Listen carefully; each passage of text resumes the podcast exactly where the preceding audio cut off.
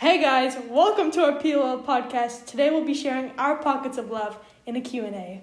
This is Haley. This is Gracie. And this is Lainey. And please enjoy our Swagtastic podcast. Today in our questions, we will talking about what we did in quarantine and what happened and our emotions. Okay, for our first question, it is What was your favorite part of quarantine? I really enjoyed binge watching Gossip Girl and being able to sleep in. I really enjoyed being able to not go to school and trying out new hobbies. I enjoyed not having any homework and watching new shows and movies. Next question is What was the worst thing about quarantine slash the pandemic? I just really didn't like being able to see my friends. I didn't like how it ended our volleyball season.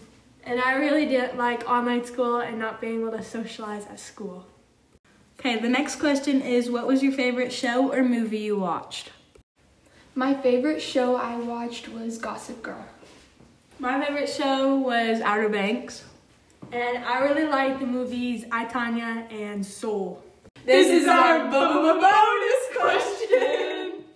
For our bonus question, it is What was your favorite app and how has your screen time changed since the quarantine? During quarantine, my most used app was TikTok.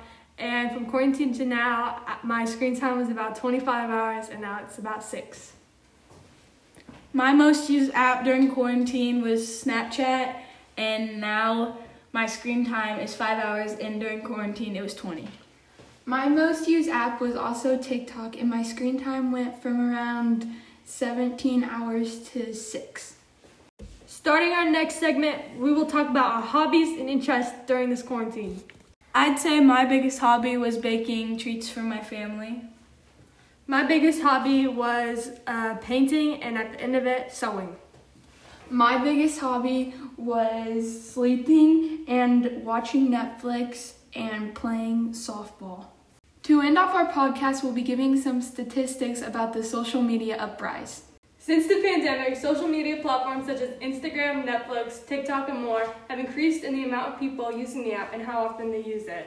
For example, Instagram rose in screen time around 10%, Snapchat rose around 8%, and TikTok rose around 13% for the average person.